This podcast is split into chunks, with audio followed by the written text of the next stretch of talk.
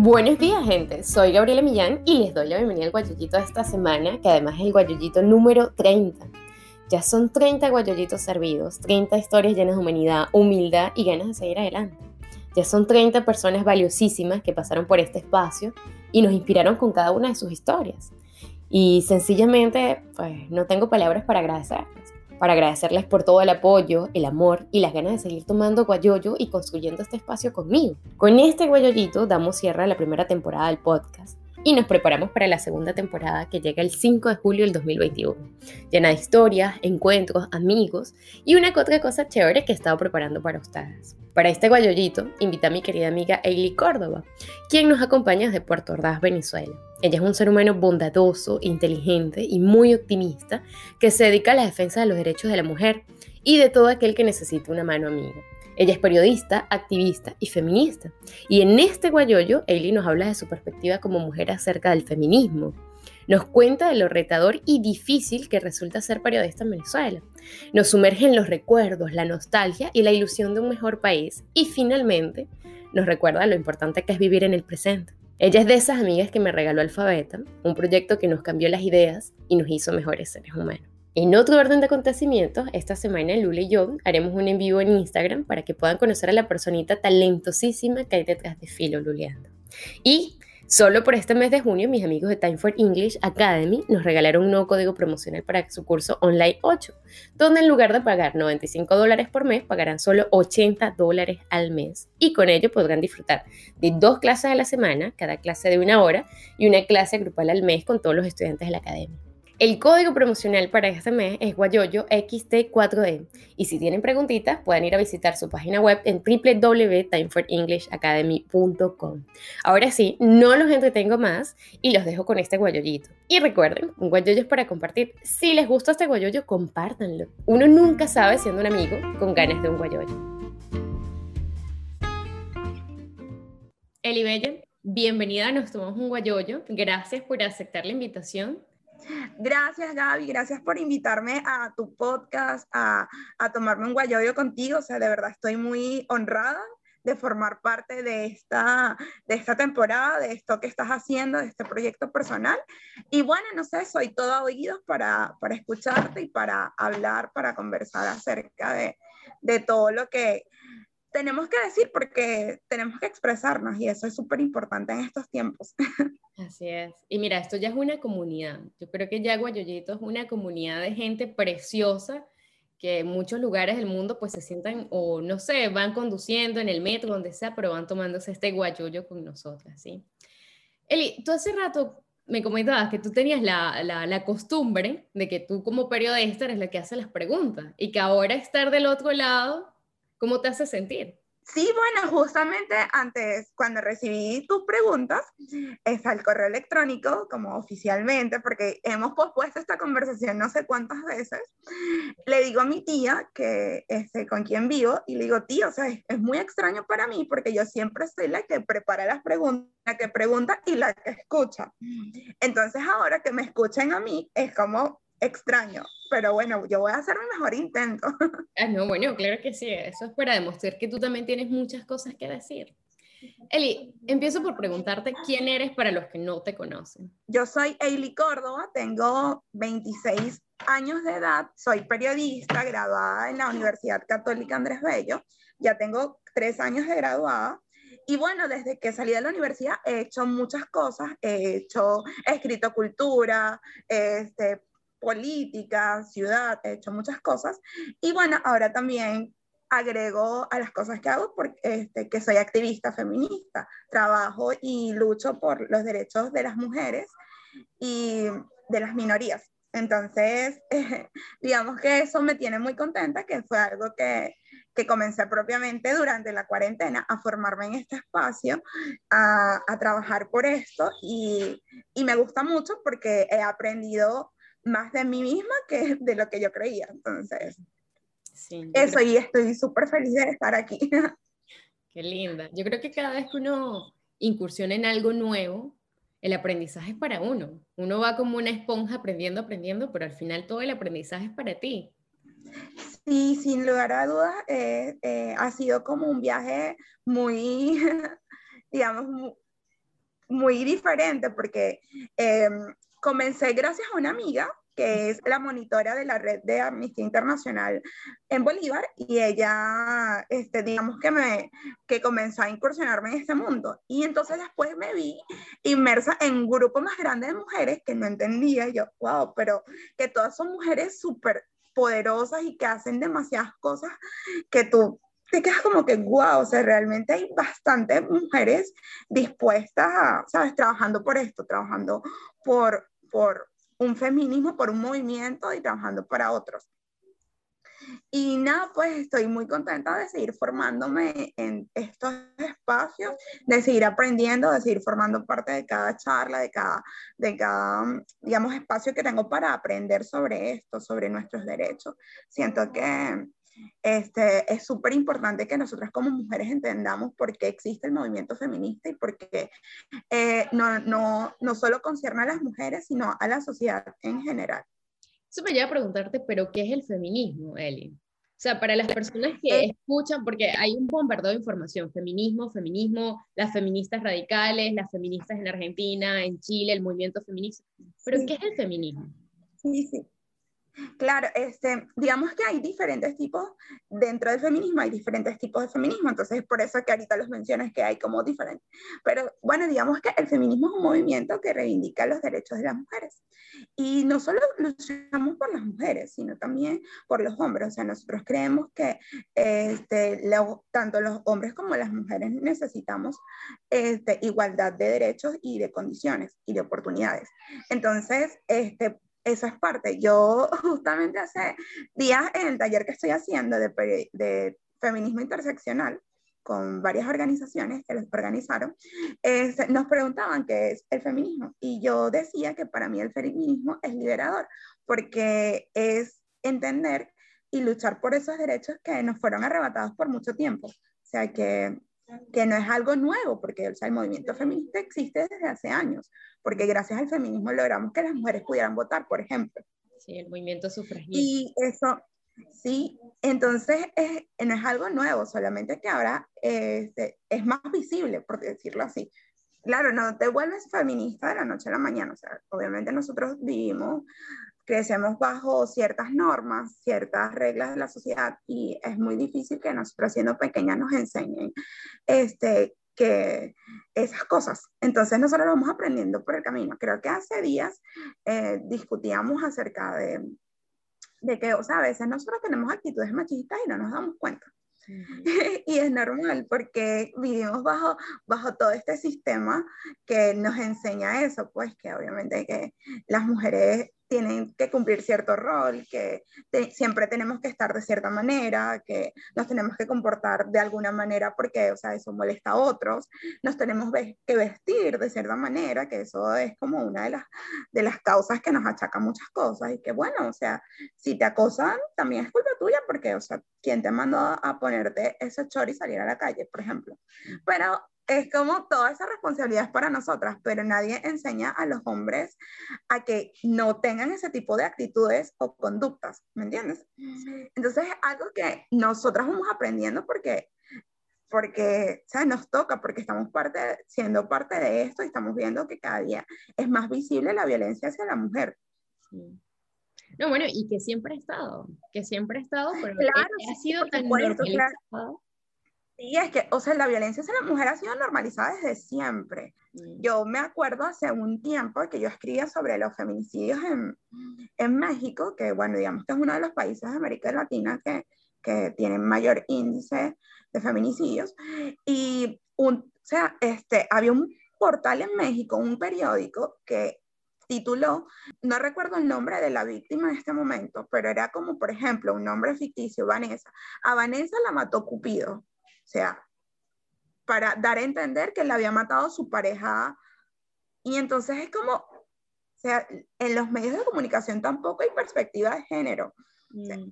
estamos acostumbrados a que la gente diga que fue crimen pasional y no llame las cosas por su nombre. Eli, pero ¿qué sería llamarlo por su nombre? Claro, este sería llamarlo como es un asesinato, un feminicidio, o sea, la mató por su condición de ser mujer no porque, no por celos, no por, o sea, la mató y ya, ¿me entiendes? No fue eso de llamarlo crimen pasional.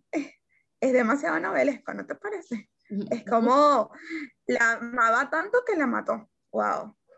Yo creo que es, es, parte de esa educación, Eli, o sea, la educación que recibimos no solamente en el hogar, sino luego en las escuelas, y de que hay, o sea, yo estoy segura de que hay muchísimos profesores o personas en la calle que te vas a detener a hablar y ni siquiera están familiarizados con el término feminicidio. Es más, incluso honestamente para mí es un término relativamente nuevo y que para mí, desde mi perspectiva, empecé a conocer más cuando viví en Argentina, o sea, que era como que muy recurrente el término feminicidio, feminicidio, y ahorita más recientemente que lo leo en las noticias venezolanas, y Dios mío, estoy alarmada de la cantidad de feminicidios que hay en Venezuela, cuando dentro de mi realidad, o yo nunca escuchaba que habían feminicidios en Venezuela.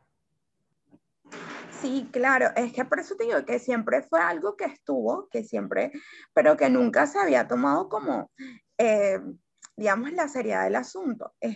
siento que ahora estos tiempos que ahora eh, que vivimos está haciendo que la gente abra los ojos, o sea, que es una realidad y que es importante trabajar en eso, en educar a la gente. Yo eh, hace días le comentaba a mi mejor amiga y le decía, pero es que, o sea, eh, los colegios en Venezuela no te enseñan nada acerca de, tu cuerpo, ni, ni, te dicen nada, o sea, la educación sexual en el país y en las escuelas es escasa. Eh, digamos que una clase de anatomía pues se limita nada más a la anatomía del hombre, o sea, te dicen, bueno, este es el pene, y, pero no te enseñan cuál es la diferencia entre vagina y vulva, por ejemplo. O sea, no te explican, o sea, no te, eh, no te enseñan a entender tu cuerpo. Y luego el alarmismo. es importante porque, o sea, las niñas van creciendo. Sí, claro. O sea, y es que, Gaby, o sea, toda la información la tenemos en Internet. Y entonces, pero es importante que los padres y en la escuela te formen, porque estamos viviendo en una sociedad hiperconectada. O sea, que cualquier persona, cualquier hombre se puede acercar a tu hija y si tú no le das las herramientas para que ella pueda defenderse y pueda entender la diferencia, eh, ella no lo va a hacer porque es una niña, o sea, tiene conocimientos de niños. O sea, las niñas no tienen la misma conciencia que un adulto.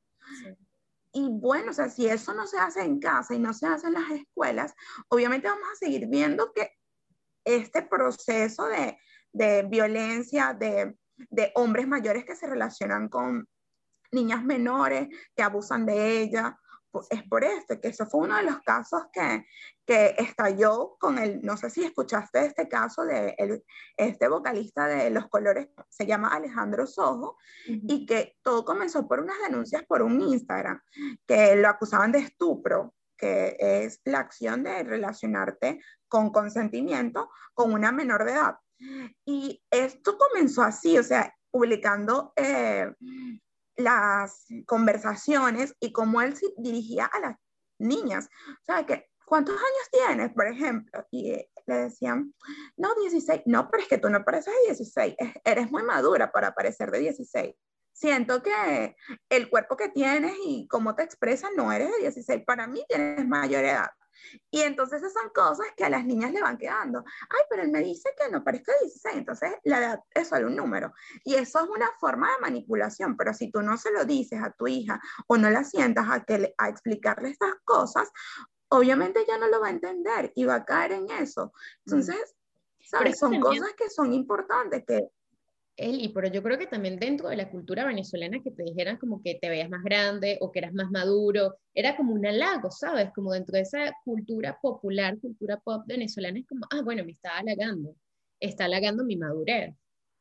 Y como realmente, o sea, hay todo un trasfondo que se debe estudiar desde el por qué vienen estos supuestos halagos. Comparto mucho también esto que dices de cuánta falta hace que en las escuelas nos enseñen educación sexual y nos enseñen también, hablemos de nosotros. O sea, y yo creo que no solamente desde el punto de vista del cuerpo, que es, y llamar las cosas por cómo se llaman, vagina, vulva, estas cosas, porque en Venezuela también eso, se escandaliza, entonces tenemos 10.000 nombres para llamar la cosita, la rosita, la, la florecita, la cosa. Y luego también, por lo menos, Eli, ahorita que lo mencionas en, un, en el guayoyo pasado, que me tomé con mi amiga Paola Secar, ella me hablaba del cáncer de seno y que todo nace porque las mujeres no sabemos tocarnos. Y es porque nuevamente en las escuelas y en nuestra educación, o sea, infantil, desde el hogar, eres mujer. Entonces como que todo lo que es senos, tu cuerpo, ah, bueno, eso es sagrado. pero no te enseñan que hay que tocarlo, porque luego vienen otro, vienen enfermedades si no te sabes tocar. Entonces, como que, ah, si te tocas, eso es muy sexual, eh, eh, tiene una connotación negativa. Entonces, yo creo que ahí nacen también parte de nuestros derechos como mujeres, de aprender a conocer nuestro cuerpo y de responsabilidad también, de salud. Entonces, como que muchísimas cosas que engloba este, este término.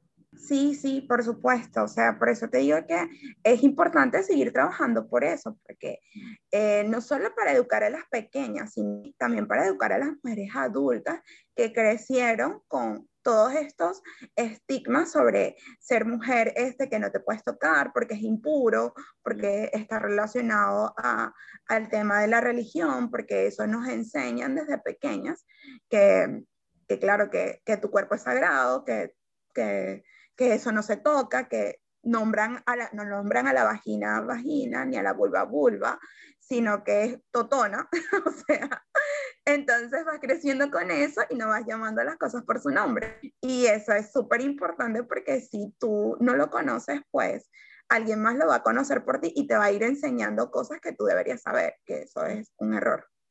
Totalmente. No, o sea, es que cuando de acuerdo estoy contigo porque eso me conecta también a los derechos sexuales, a los derechos reproductivos. o sea, es que yo creo que hablar de feminismo abarca muchas cosas, Eli. Pero también pienso que hay que saber delimitar cuando estamos tocando los límites del radicalismo, que en lugar de sumar y de integrar a, a esta lucha de reconocernos como mujeres, de sumar también a los hombres, lo que hacemos es como que excluirlos. Y cuando sabemos que, bueno, que una sociedad está compuesta por los dos sexos y, bueno, por todos los géneros que hacen parte. Entonces, como que creo que allí es donde uno tiene que tener cuidado, ¿no? Sí, claro, o sea, eh, es importante destacar, Gaby, que el movimiento feminista no se trata de excluir a los hombres. O sea, esto nunca ha sido así. Eh, o sea, es importante comprender que nosotras por supuesto, luchamos por nuestros derechos porque desde, desde los tiempos inmemorables las mujeres han sido marginadas. Mm. O sea, en parte de la historia sabemos que las mujeres hemos sido marginadas. Entonces, por eso esta necesidad de solo hablar de mujeres, porque estamos haciéndolo, pero no en ningún momento excluimos a los hombres. O sea, ellos, nosotros también de alguna manera luchamos por ellos porque o estamos también, por, como te digo, en todo este sistema que tenemos como sociedad, los hombres también tienen su cuota, o sea, es como que el hombre es el proveedor, el hombre es el que tiene, debe tener la carga de un hogar, es el que debe trabajar, el que debe el que no debe llorar, porque eso es, este, si llora es un símbolo de debilidad. Em, si expresa mucho sus sentimientos también. Entonces, esto también es un, un, proceso que también luchamos por, o sea, estamos luchando por eso, para que esto quede atrás, o sea, que la carga de un hogar puede recaer perfectamente en las dos personas. Y si el hombre decide hacerse cargo del hogar, está bien. Y si la mujer decide ir a trabajar, eso está bien. Y nadie tiene que decirte lo contrario, porque es una decisión humana y debe estar enmarcado entre las libertades que tenemos como seres humanos. O incluso, si es la mujer la que decide ir a trabajar y el hombre que se quede cuidando a los niños, eso no está mal. Y eso no le quita su masculinidad. Exacto. Exactamente, eso no resta masculinidad, como estás diciendo. Entonces, por eso es importante, este, ¿sabes? Hablar y tener estos espacios para conversar sobre eso, para que la gente lo entienda, porque no todas las personas están en la capacidad de entender esto. Y, y por eso agradezco que, que, me estés haciendo esas preguntas, porque así tengo esta oportunidad para expresar todo eso que, que, bueno, que he ido aprendiendo, porque ¿sabes? Esto se trata de aprender todo el tiempo, de leer y de seguirte formando como, como ser humano, como activista y como defensora de los derechos humanos. Así es, no, totalmente de acuerdo contigo. Es un espacio de aprendizaje también, Eli. Porque, ¿sabes? Uno está bombardeado de tanta información, pero ¿cuán desinformación es verdad? Y del feminismo se dice mucho, así como se dicen cosas positivas, también se dicen cosas muy negativas, y es como, no, mira, no, no es así. Pero y eso me lleva a preguntarle, ¿cómo nace el movimiento feminista en Venezuela? Que me desayuno que existe. Perdona mi ignorancia. No, no claro, este, justamente eh, un amigo me comentaba eso, o sea, pero cuando se formó, porque estábamos debatiendo y él, este, él me decía que no estaba muy de acuerdo con, con lo que estaba sucediendo, con las olas del, del feminismo y todo esto. Y entonces yo le digo, o sea, ya va, pero es que el movimiento feminista siempre ha existido en Venezuela. Digamos que ahora está un poco más consolidado y que se ha caracterizado por ser más teórico y más estudioso, porque tú no, o sea, no creo que hayas escuchado tener como manifestaciones tan grandes como suceden en Chile o Argentina, pero sí sí hemos salido a la calle. Pero claro, no ha sido tan grande como, como en otros países de la región, por decirlo de alguna manera pero sí ha existido, solo que ahora está más consolidado, o sea, tenemos grandes referentes del feminismo en Venezuela que están trabajando por, por los derechos este, de las mujeres desde hace muchísimo tiempo. Entonces es como que, digamos que ahora está como más, o sea, más personas o más mujeres se han unido sí, estamos más organizados y se están uniendo. Entonces eso es magnífico porque, bueno, yo te digo que no tengo, no tengo tanto tiempo este, de lleno en el, en el activismo, pero sí he podido conocer a mujeres que tienen muchos años en esto y, y son inspiradoras son realmente inspiradoras. Entonces me gusta mucho estar rodeadas de mujeres que, que, te ayudan a seguir y que siempre te van a apoyar y no te juzgan. Entonces eso es lo que nosotros tratamos de reflejar, que, eh, que las mujeres no tenemos que ser competencia en ningún momento, sino que tenemos que ser solidarias unas a las otras. Tenemos que crear espacios sororos donde todas que entre la opinión de todas y la respetemos, siempre trabajando desde la empatía. Yo creo que uno de los términos que, que más intento poner en práctica que a veces es un poco difícil, es ser empático, porque cada quien tiene opiniones distintas y actúa según este, sus patrones familiares y la crianza que le han dado. Pero bueno, a veces este, nosotros tenemos que, digamos, este, entender esas cosas, o sea, que es tu opinión, ¿verdad? Pero, o sea, yo tengo derecho a no compartirla, pero también tengo el deber de respetarla porque se supone que estamos en una sociedad diversa y aquí entran las opiniones de todos, aunque, bueno, o sea, digamos que este, tú no actúes de la misma manera que yo y, y bueno, eso también es respetable mientras no dañes a otros. Así es. Eli, pero ¿qué te lleva ahí? O sea, ¿cuál es la historia personal tuya detrás de esto?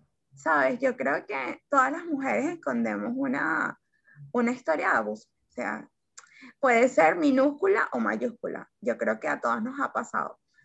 Y que tal vez no tengamos eh, el valor o la valentía para decirlo, pero creo que todas guardamos o tenemos este, un secreto. Entonces, eh, creo que he sido como parte de, de ser la, la, la que escucha a mis amigas y la que ha tenido la oportunidad de ser parte de ciertos procesos que ellas han vivido. Entonces, eso me llevó a, a, hasta este punto, a, digamos, a entender que y a trabajar por esto, porque nuestras voces sean escuchadas y porque ya no, no merecemos que, que la sociedad nos siga juzgando por, por decisiones o por estar en un lugar equivocado Sabes que hace muchos años hubo un caso de feminicidio en Ciudad Guayana que a mí me marcó muchísimo. Yo todavía creo que estaba en la universidad, fue como en el 2015 o 2016. Esta chica se llamaba Nayarit o Nakarit, no, no recuerdo exactamente su nombre, pero ella este, fue asesinada por su pareja, o sea, por su expareja, porque ella lo había dejado, y él en un ataque de celo decidió asesinarla al frente de su hijo. Y después, en un acto de cobardía, se lanzó al río Orino, al río Caraní, que es el que está en Guayana. Y cuando yo leí esa noticia, recuerdo que eh, a mí me impactó muchísimo y yo sin conocerla, incluso nunca la vi en mi vida, yo empecé a llorar y yo decía, pero, pero, o sea, ¿por qué lo hizo? O sea, porque, porque dejó a su hijo sin, sin mamá y, y también sin papá. Entonces es como, entender que, que eso no es culpa de ella, entonces de esa, o de esa persona. Y yo luchaba a mi alrededor, era que que la gente decía, bueno, pero es que es su culpa porque dejó al marido y a la semana ya tenía otro, que él la mandó, o sea, es por, es por su culpa porque ella le montó cacho al marido. Entonces, no, es que, las que, la, es que las mujeres que le montan cacho a los maridos siempre terminan mal. Entonces, y nunca escuché, Gaby, a mi alrededor, te lo juro, nunca escuché unas palabras de solidaridad para esa, para esa mujer. O sea, nunca fue como, o sea, el tipo estaba mal, actuó de mala manera, es un asesino. Nunca escuché que le echaran la culpa a ese hombre, sino que todo fue responsabilidad de la mujer, porque ella había decidido terminar esa relación y comenzar otra. O independientemente de las circunstancias, nunca hubo solidaridad hacia la víctima. Entonces, de ese momento, yo en, tal vez no lo entendí o no lo internalicé así, pero siempre fue, siempre eso estuvo muy presente alrededor que, o sea, yo iba, este, a medida que yo iba estudiando, iba formándome y ahora lo entiendo, o sea, siento que esa historia que me marcó mucho en su momento, me llevó hasta aquí y por eso estamos teniendo esta conversación ahora.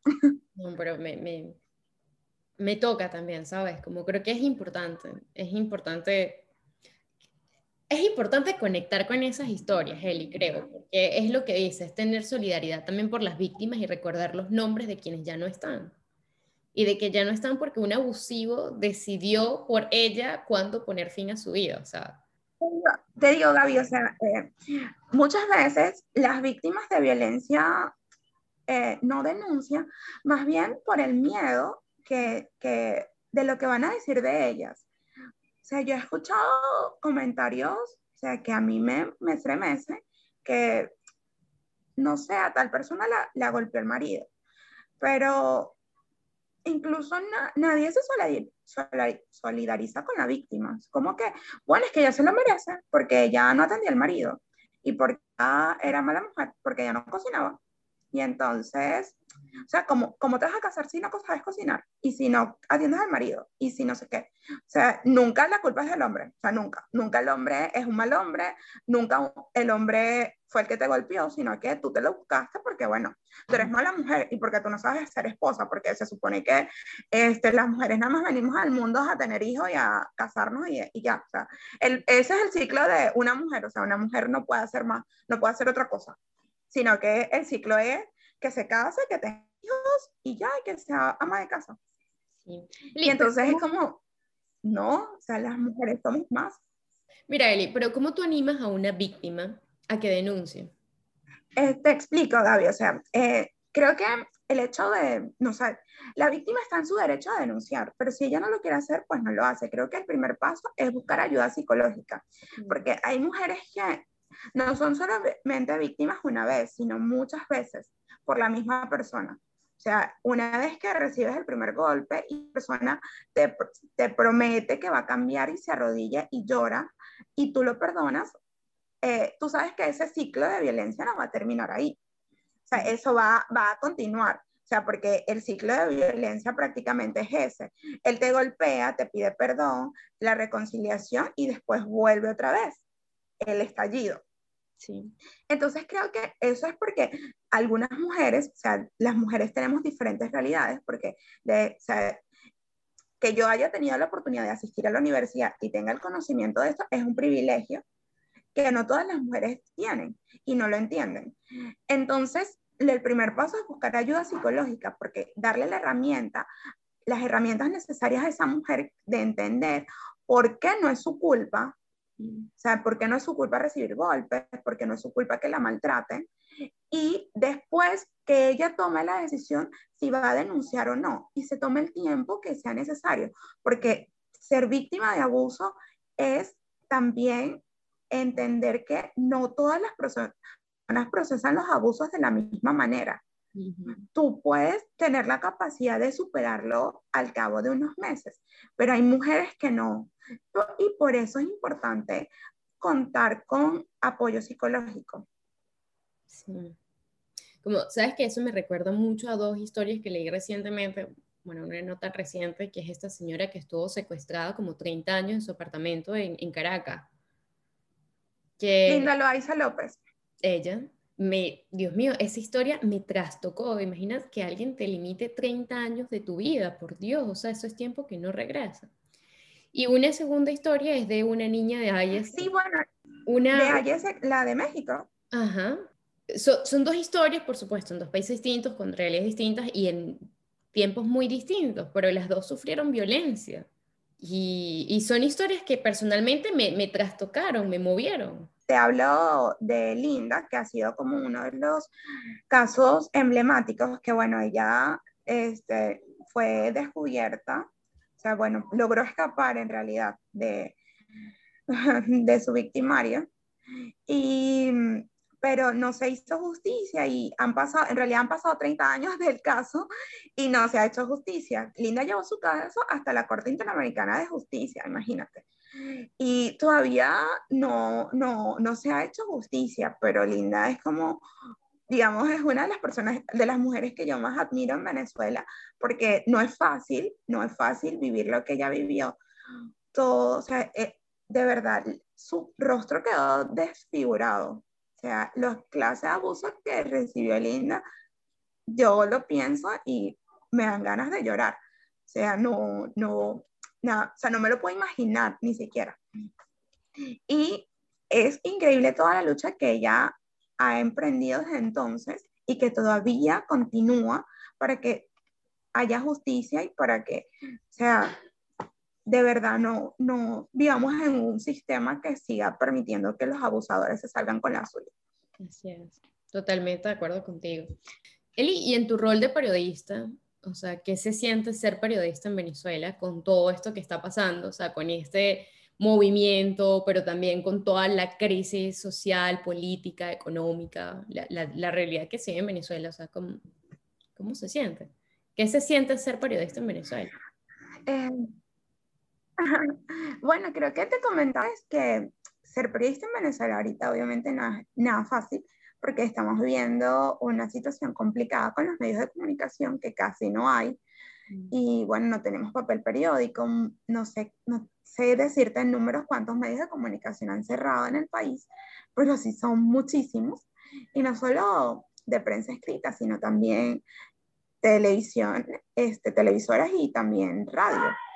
Entonces vemos como cada día las oportunidades son más limitadas y bueno, yo creo que es una una profesión de supervivencia. O sea, yo admiro muchísimo a los periodistas que todavía están haciendo periodismo de calle y hacen todo lo posible por informar lo que está sucediendo, porque o sea, estamos viviendo un, un, sistema bastante difícil que en serio pueden ir a tu casa y te pueden, ¿sabes? Te pueden detener.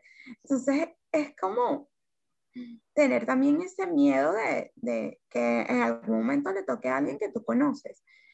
Mm. Y wow, es bastante, creo que eso sí me pone bastante nostálgica porque cuando nosotros comenzamos, lo digo eh, eh, a nivel personal, cuando yo comencé a estudiar periodismo, la situación no estaba así, pero bueno, ya algunos profesores tenían como la, digamos, la espinita de que algo así iba a suceder.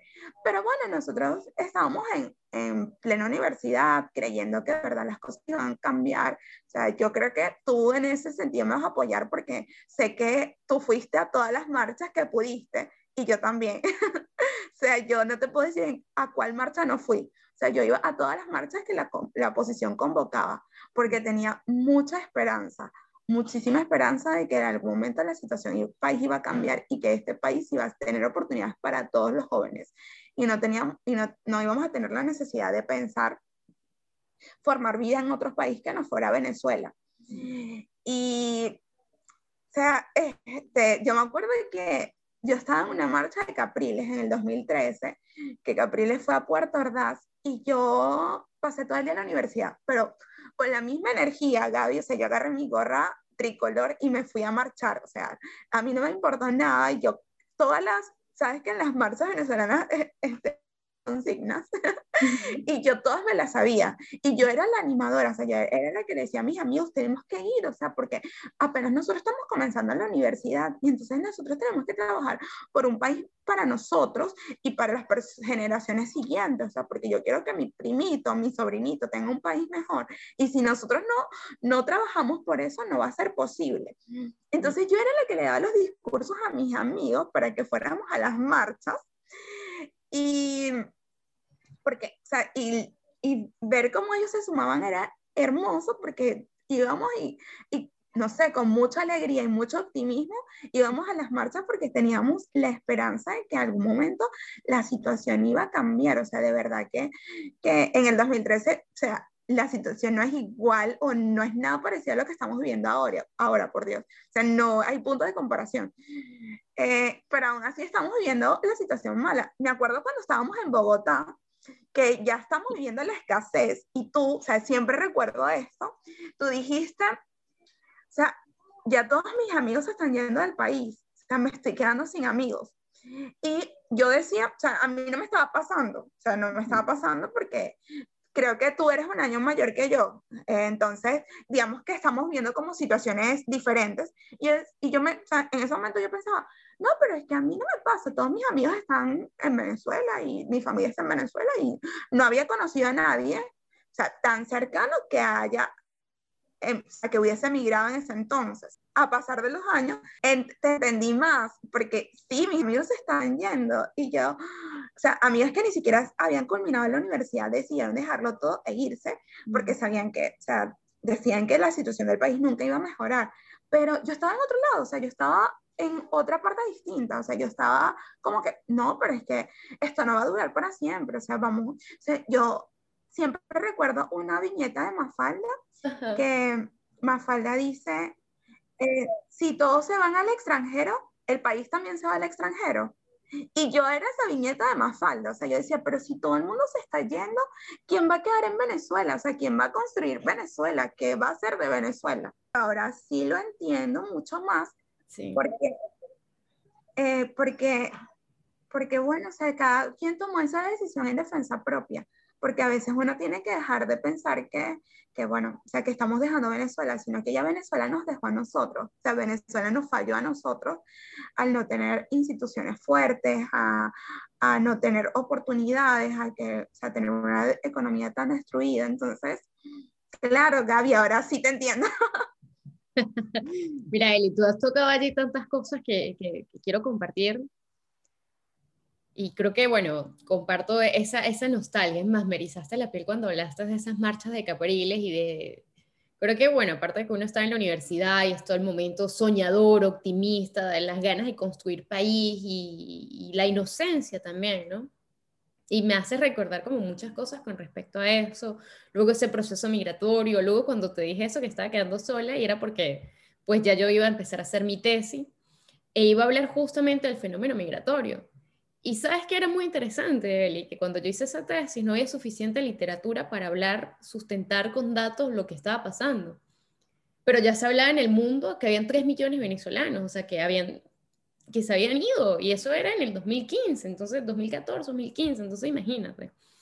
Y sabes que es más triste aún, Eli, ahorita volver a ver mi tesis y darme cuenta de que yo ahora soy parte de esos números y de que yo soy parte de esos 6 millones de venezolanos que andamos por ahí por el mundo tratando de rescatar nuestra venezolanidad, pero también adaptándonos a otros lugares y, y no sé, haciendo, echando raíces, pero también haciéndonos la mejor versión que se puede y siendo embajadores también de Venezuela. Entonces, ahí tocas muchísimos puntos sensibles, pero como este, este guayoyo no es para yo echar mi cuento, sino para yo escuchar el tuyo. Eli, ¿cómo? No, pero también quiero escuchar el tuyo, tranquila, o sea, aquí todos tenemos espacios, mira, yo ya estoy conduciendo tu, tu podcast. es, que, es que son muchas historias, ¿sabes? Es que yo creo que valiente es la persona que emigra, por supuesto. Tú eres muy valiente cuando emigra, pero también valiente la persona que se queda. Porque es que eso es un acto de valentías, despertarse todos los días en un país como Venezuela y seguir echándole bolas a la vida. Seguir echándole bolas a las cosas que haces y con tanto amor y con tanto, con tanto empeño.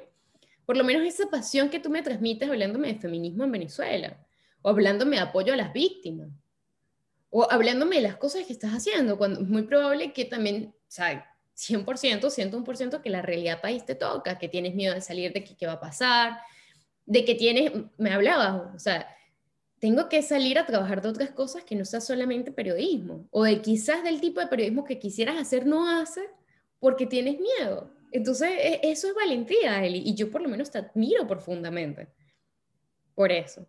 Y por muchísimas cosas, claramente, por, por quién eres como persona y como profesional, pero esa decisión de quedarse en Venezuela. Antes, antes, de, de, abordar la siguiente pregunta, que va ligada a migración, es como, ¿cómo te sientes? Es difícil porque obviamente tú tienes planes u objetivos que quieres lograr, pero cuando entiendes que no solo depende de ti, porque no solo de tu esfuerzo por profesional o personal, sino que también hay factores externos como la situación país que te evita, o sea, evita que tú avances en ciertas cosas, en ciertas áreas personales que tú quieres abordar. Entonces, por supuesto que es difícil ser joven en Venezuela y no te lo voy a negar, o sea, no te voy a decir como que no, bueno, sabes, como que aquí estamos hablando con toda la sinceridad del mundo. Pero bueno, también es entender que, que, bueno, que todos tenemos un propósito y que si yo estoy aquí en este momento es porque tengo un propósito. Con, y tengo un compromiso con, con, Venezuela y con el país y no te voy a decir como, bueno, o sea, no te voy a decir que me voy a quedar, o sea, no, no lo, eso no te lo puedo asegurar ahorita en este momento, pero sí te puedo decir que estoy aquí porque nosotros tenemos que vivir el presente y mientras esté aquí voy a hacer que ese tiempo valga, o sea, que ese tiempo sea valioso y que mi propósito creo que se cumpla, que es ayudar a otros, porque eso es lo que me apasiona más en la vida, o sea, no te puedo decir que siento pasión por otra cosa, sino que, o sea, mi propósito y lo que me gusta hacer es serle útil a otras personas, o sea, que yo ser un medio para ayudar. Y bueno, mientras estoy aquí, eso es lo que estoy haciendo y me hace feliz. Ay, qué propósito tan precioso, Eli. Y la manera en cómo lo dices, ¿sabes? Creo que me voy a quedar con esa frase del presente, de, de, de, sí, sacarle provecho a ese presente que estás viviendo. O sea, que, qué bonita manera de verlo. Pero ¿cómo haces para no deprimirte, Ali? ¿Cómo haces para, o sea, o después que te quieras, que te despiertes y dices, bueno, hoy odio al mundo, hoy odio esta situación de estar en este país? ¿Cómo haces?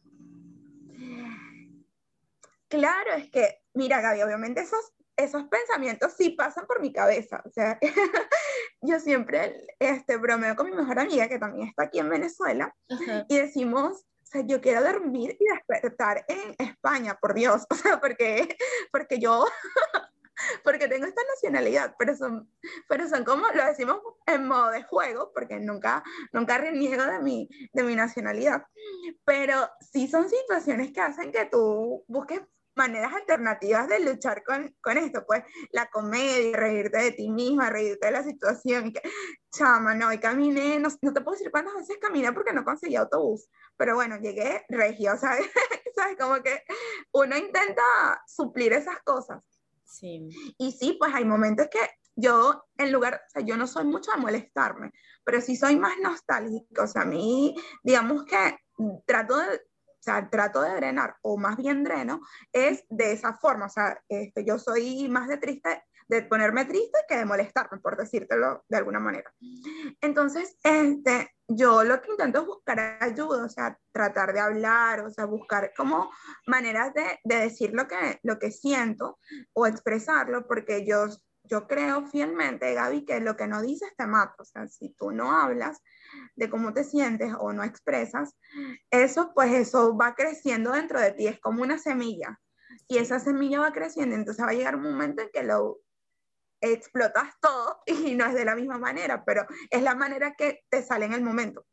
Entonces, bueno, yo tengo ayuda de una psicóloga súper linda, entonces que siempre va y me va, me va digamos, está dispuesta a, escucharme y me da las herramientas. Creo que le pasa a las personas que están fuera y las que estamos dentro. O sea, porque nosotros los que estamos dentro, digámoslo así, vemos como cada día la situación va empeorando y tú tienes que buscar métodos alternativos para conseguir cosas básicas.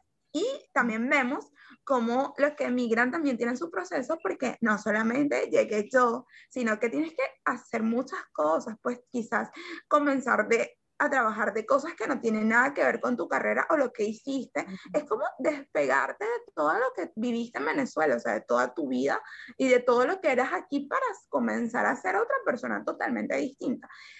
Y por eso te digo que es un viaje experimental, o sea, porque nosotros nos vamos transformando como seres humanos y vamos cambiando. Entonces, Así es. Bueno, es como la frase que dijiste hace rato, que nacemos, nos vivimos, nos revolucionamos y morimos, ¿no? Una cosa así, igualito. Mira, yo creo que ese camino de la persona que emigra es un, es un camino. Y por supuesto es muy doloroso, hay muchísimas situaciones, cada persona tiene una situación migratoria distinta. Hablarte de los papeles, mira, eso es otro cuento, eso, eso es historia para tres guayoyos y más. La historia del pasaporte venezolano, esos son cinco guayoyos más.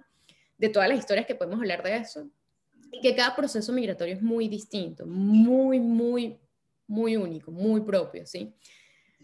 Pero yo creo, ahorita lo afirmo, que los venezolanos también necesitábamos internacionalizarnos para ser más conscientes de lo que teníamos en Venezuela y que dejamos perder, o sea, que dejamos que nos la arrebataran.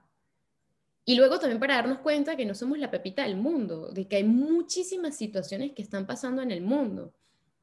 Y, y aprender, ser empático, también aprender la necesidad de hablar otros idiomas, la necesidad de involucrarnos en otras realidades. O sea, sabes, como muchísimas cosas que quizás como venezolanos estamos tan metidos en nuestra burbuja y que el venezolano, pues venezolano emigraba para estudiar afuera, pero para regresar, porque eso era muy ventajoso. Entonces, ahora que los papeles se han invertido, pues también creo que hay que, en la medida posible, buscar el lado positivo, si se puede, de esta migración masiva que hay. No sé, y, y por lo menos yo, desde mi rol como persona que ya no está en Venezuela y que ahora vivo otro proceso migratorio, porque cada vez el proceso va cambiando, evolucionando, es como, yo sé que yo tengo un propósito con Venezuela y tengo, tengo una misión con mi país, ¿sabes? Y con los venezolanos, y con quien soy también, porque es que Venezuela soy yo, o sea, yo también soy Venezuela, y yo creo que creo que el país sí nos falló en alguna manera, pero de alguna manera también creo que no fue solo el país, o sea, y no era el país, porque es que el país es muchas cosas, fueron esos gobiernos que tuvimos que nos decepcionaron y que hicieron este caos. Pero a donde quiero llegar, Eli, es, como tengo este propósito con Venezuela, independientemente de la situación que esté pasando o no, yo tengo que buscar de afuera cuáles son mis herramientas para, para construir también país y por lo menos yo creo que desde, aquí es donde estoy ahorita y que con Guayoyo y tratar de reconectar con distintos amigos e invitarles un guayoyo e incluso que se llame nos tomamos un guayoyo y no se llame nos tomamos un café o no se llame un tintico, no sé, lo que sea, es conectar también con esa venezolanidad. Y mira, otra pregunta que tenía para ti era, ¿has pensado en emigrar? ¿Has pensado en, en salir de Venezuela, en brincarte a esta trinchera y, y, y empezar a vivir este proceso migratorio.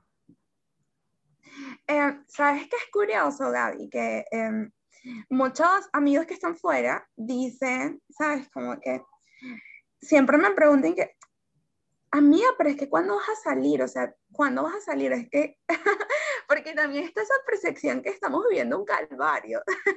y no digo que, siento que está mal, Gaby, o sea, ver que o sea, verlo desde ese punto de vista también está mal, porque no, o sea, nosotros, claro que vivimos una situación compleja, muy, muy compleja, pero, ¿sabes? Hay cosas que te, que te mantienen aquí, pues, que, que no solamente es conectar con tu país, sino también, pues, tienes familia y tienes personas que, que te ayudan o que están, están, ¿sabes? Que te, te, mantienen a tierra. Entonces, claro que es difícil porque en parte tiene, quieres desarrollarte o por lo menos quieres tener, quieres vivir en un país donde tengas poder adquisitivo y entonces el dinero que tengas valga, que wow, eso sería emocionante. claro que sí, pero bueno, o sea, eh, este, que, creo que eh, verlo así de, desde ese lado también es un poco erróneo. Y bueno, sí, claro que he pensado en emigrar. O sea, de hecho, yo estaba haciendo como todo mi proceso migratorio antes de la cuarentena, pero bueno, ahora estamos en cuarentena, entonces como que todo se ha pausado. pero también ha sido como un, un, tiempo para reflexionar acerca de lo que quiero hacer y, y, de cómo lo voy a hacer, porque siempre es importante tener un plan y siempre saber cómo abordarlo. Y bueno, tener los medios suficientes, porque bueno, la idea no es ser parte de, ¿sabes?, de esa lista de, de personas que se van sin tener un sustento económico suficiente como para mantenerse. Entonces siento que todas las cosas se tienen que hacer como despacio y se tienen que tomar su tiempo. Por los momentos no, no me está corriendo, o sea, me quiero decir que no, no, no tengo esa necesidad como súper gigante pues de irme. O sea, sí sé que lo tengo que hacer o que, porque bueno, es necesario, para cumplir este, algunos propósitos o metas que, que, que deseo. Pero bueno, Gaby, es un proceso que este, estoy trabajando por ello. O sea, no te puedo decir como que, no, Gaby, me voy a ir el año que viene, me voy a ir el siguiente o me voy este año. O sea, porque es lo que tenemos ahorita, porque eh, eso, yo sí soy muy partidaria de vivir el presente, lo que tienes ahora y puedes disfrutar ese camino, porque bueno, eh, la vida es ¿sabes? Es un suspiro y bueno, si no disfrutas lo que tienes ahorita y te enfocas solo en el futuro, genera ansiedad. Entonces, por eso te digo que estoy, estoy en eso, estoy en mi propio viaje. Qué linda. Mira, Eli, ¿y cuáles son esos propósitos, esas metas que te gustaría lograr que sientas que Venezuela ahorita no te está dando? Y que, no sé, ¿qué, cuáles son? ¿Con qué sueña Eli? Sea, lo que yo sueño en este momento es que nosotros, los como venezolanos, podamos, podamos tener la oportunidad de vivir otra realidad. O sea, que, que de verdad que en algún momento eh, la situación del país sea otra y que las oportunidades renazcan, que nos sintamos que, que, nos estamos, que estamos estancados como, como profesionales o como personas, sino que nuestra, nuestra vida valga, porque a veces ves cómo, cómo venezolanos llegan a Colombia, por ejemplo, y simplemente se convierten en estadísticas, pero nadie se pone a pensar que son vidas humanas, o sea, que nuestras vidas valen, que, que de verdad somos, que todos somos valiosos y que si nosotros tuvimos la necesidad de salir de nuestro país es porque aquí no, no nos están dando este, lo necesario para tener una vida digna, que es salud y comida que son como los elementos más importantes y esenciales de los seres humanos. Y yo sueño con eso a diario, o sea, no sé, todos los días oro y rezo para que Venezuela cambie y que sea otra y que, no sé, mis sobrinos y, y, mis primitos y todos los niños de este país tengan oportunidades y no tengan que hacer cosas que no les guste o tengan que irse sin ninguna preparación, sin sin nada, porque este país te cierra las puertas. Y era algo que yo comentaba eh, hace, hace unos días en un post. Cuando me gradué, yo decía que este, era de valientes o es de valientes graduarse en una universidad venezolana porque sales al mundo y no tienes la certeza de que vas a conseguir un trabajo. Cosas tan básicas como esa. Y es de valientes porque sabemos cómo este país está acostumbrado o, o nos acostumbramos a que nos cerraran las puertas, o sea, que no tengamos como ningún desarrollo y que todo se quede ahí.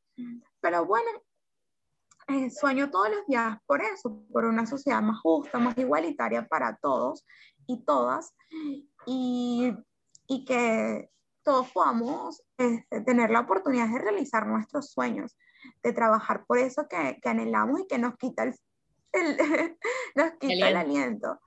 Y,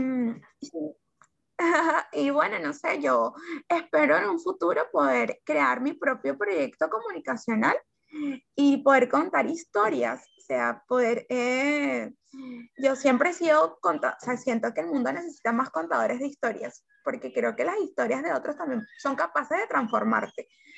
A veces yo hablo con mi tía y yo le pregunto sobre su vida. Y entonces ella me habla como normal, como contándome su experiencia, pero tal vez ella no sabe que esa experiencia de alguna manera yo la estoy transformando en la mía, se la estoy tomando como mía. Y estoy aprendiendo de eso y siento que ella cree que su historia es común o a nadie le interesaría, pero yo siento que sí, que ayudaría a otras mujeres. Por ejemplo, Estás describiendo, yo creo que ahí estás describiendo el porqué de Guayoyo. inspirarse, de, inspirarse de las personas que tienes alrededor, de las personas con las que has convivido, pero que quizás ya no hablas, o de las nuevas personas que van llegando a tu vida. Eli Bella, y eso pues me lleva a preguntarte ya, esto, ir cerrando este guayullo sabroso, que por mí siguiéramos hablando y yo grabando para que otras personas pudieran alimentarse de, de, esta, de tus historias, ¿no? Y me gustaría saber algo que te dé mucho miedo. Hace días, no sé si conoces a una, yo escuchaba el podcast de Erika de la Vega, de Michelle Poller. No sé si la has escuchado, sí, ¿verdad? Que ella escribió el libro de acerca de cómo enfrentarte a sus miedos. Y yo me acuerdo que yo hice una lista de todos mis miedos. O sea, yo tengo una lista innumerable de miedos. ¿En serio? Ok. que, y que iba a trabajar, y que, yo, y que iba a trabajar por eso. O sea, era como, voy a trabajar por eso. O sea, por ejemplo, uno de mis mayores miedos es la maternidad. O sea, es como algo que a mí me aterra. Yo la comparto. o sea, ser responsable de otro ser humano a mí me aterra muchísimo. ¿Sabes? Porque es como, no es algo que pues tienes y ya, sino que vas a formar un ser humano, o sea, y, tener la responsabilidad de formar un buen ser humano es algo que requiere tiempo, esfuerzo, dedicación y bueno, también dinero, porque es dinero. Y aparte de eso, todo el proceso que pueda atravesar mi cuerpo, eso me da mucho miedo. Mm. Em, y pues eh, también me da miedo despertarme un día y, y, pues no haber cumplido nada de lo que, que sueño ahora. Eso creo que es uno de mis mayores miedos. Creo que yo siempre me considero ser una persona muy soñadora. Y el momento, o sea, hay algo que te hace muy feliz, Eli. O un momento, vamos a, a transformarlo en un momento, un momento en el que hayas sido sumamente feliz. Bueno, Gaby, yo siempre recuerdo cuando estábamos en Bogotá, eh, cuando estábamos ayudando a esos señores y siempre, yo siempre recuerdo a Julia, a la alumna que me tocó, o sea, no sabes cuántas veces la recuerdo y lamento profundamente haber perdido contacto con ella. Y yo recuerdo que ella no sabía, cuando yo llegué alfabeta, ella de verdad no sabía leer ni escribir, ni siquiera sabía las letras. Y cuando terminó el proyecto, ella sabía firmar y escribir su nombre. Y entonces ella ese día de la graduación me llevó unas rosas mm. y me dijo llorando que nunca en su vida, nunca en su vida nadie la había tratado como yo la traté, con tanto cariño. Porque la historia de Julia también era una historia muy fuerte, cargada de mucha violencia y no estaba acostumbrada a recibir ese tipo de trato o que alguien, ella sintiera que le importaba a alguien. Y Julia en ese momento me dijo, profe, llorando, yo no sé cómo le voy a pagar. O sea, imagínate la, lo fuerte de estas palabras, no sé cómo yo le voy a pagar todo lo que usted hizo por mí en estas tres semanas, porque nadie en mi vida, en mi vida me había tratado con tanto cariño y amor como usted me trató. Y yo me acuerdo llorando, porque ese día lloramos todos, pero yo, yo no solamente lloraba por ella, sino por mí, porque yo nunca pensé que iba a impactar la vida de una persona de esa manera. O sea, yo lloraba por ella y por mí, pero porque, sea, yo decía, yo llegué sin ninguna expectativa a Colombia y después cuando llegué a Venezuela, que yo conté mi historia, o sea, yo contaba mi historia, fui a innumerables foros a contar la historia de Alfabeta y todo lo que hicimos en Colombia. Eh, yo le decía, o sea, es que yo antes no valoraba cosas pequeñas de la vida, o sea, porque estamos sumergidos a vivir desde el privilegio, o sea, no entender las realidades de otras personas. Porque bueno, o sea, gracias a Dios nosotros obtuvimos educación, bueno, tú también estudiaste en la católica del Táchira y en la de Guayana, y bueno, o sea, tuvimos la oportunidad de, de, acceder a las mejores educación del país, de alguna manera. Y tuvimos oportunidad de conocer, de viajar, de viajar por Venezuela, de comer en buenos lugares. O sea, que bueno, gracias a Dios que, lo, que vivimos en eso y a nuestra familia que, que lo hizo posible también. Pero o sea, nosotros vivimos nuestra vida, pero a veces ni siquiera no, nos tomamos el tiempo de pensar en otros, que hay mujeres y hay personas que viven otra realidad distinta y que no lo hacen porque, porque no tengan las ganas, sino por falta de oportunidades. Y eso me motivó a mí a seguir haciendo voluntariado, o sea, yo seguía haciendo voluntariado y continúo haciéndolo, pero ahora desde otro ámbito, pero continúo trabajando como voluntaria, porque sé que el mundo no se cambia de la noche a la mañana, se cambia de persona a persona y yo confío en eso fielmente. Qué hermoso. Mira, me, me espelucaste la piel y me transportaste a miles y miles de, momentos y, de cosas lindas que nos dejó Alfabeto. De verdad, muchísimas gracias por este guayoyo. Qué rico. Y nada, gracias, gracias de verdad. Gracias por esta conversa tan bonita. Por hablarme desde el corazón, desde la honestidad, desde el amor. Muchísimas gracias.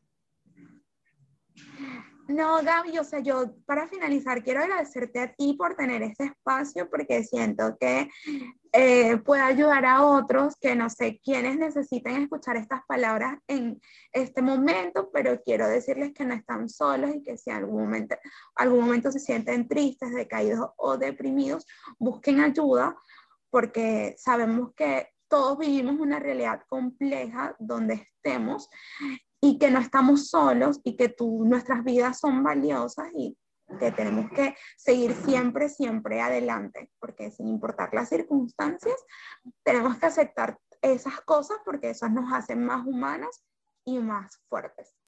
Epa, ya va, no se vayan, que este guayoyo aún no termina. A continuación, nuestros amigos de Time for English Academy nos han preparado un pequeñito fragmento con una expresión idiomática para acercarnos al idioma inglés. Que lo disfruten. Cuando quieres diversificar tus opciones, don't put all your eggs in one basket. Por ejemplo, if you put all your eggs in one basket, you could lose great opportunities. Esto fue Nos tomamos un guayoyo. Soy Gabriela Millán y nos escuchamos en un próximo guayoyo. No olviden seguirme en Instagram como Gabriela Millán R. Hasta luego y gracias por este guayoyo.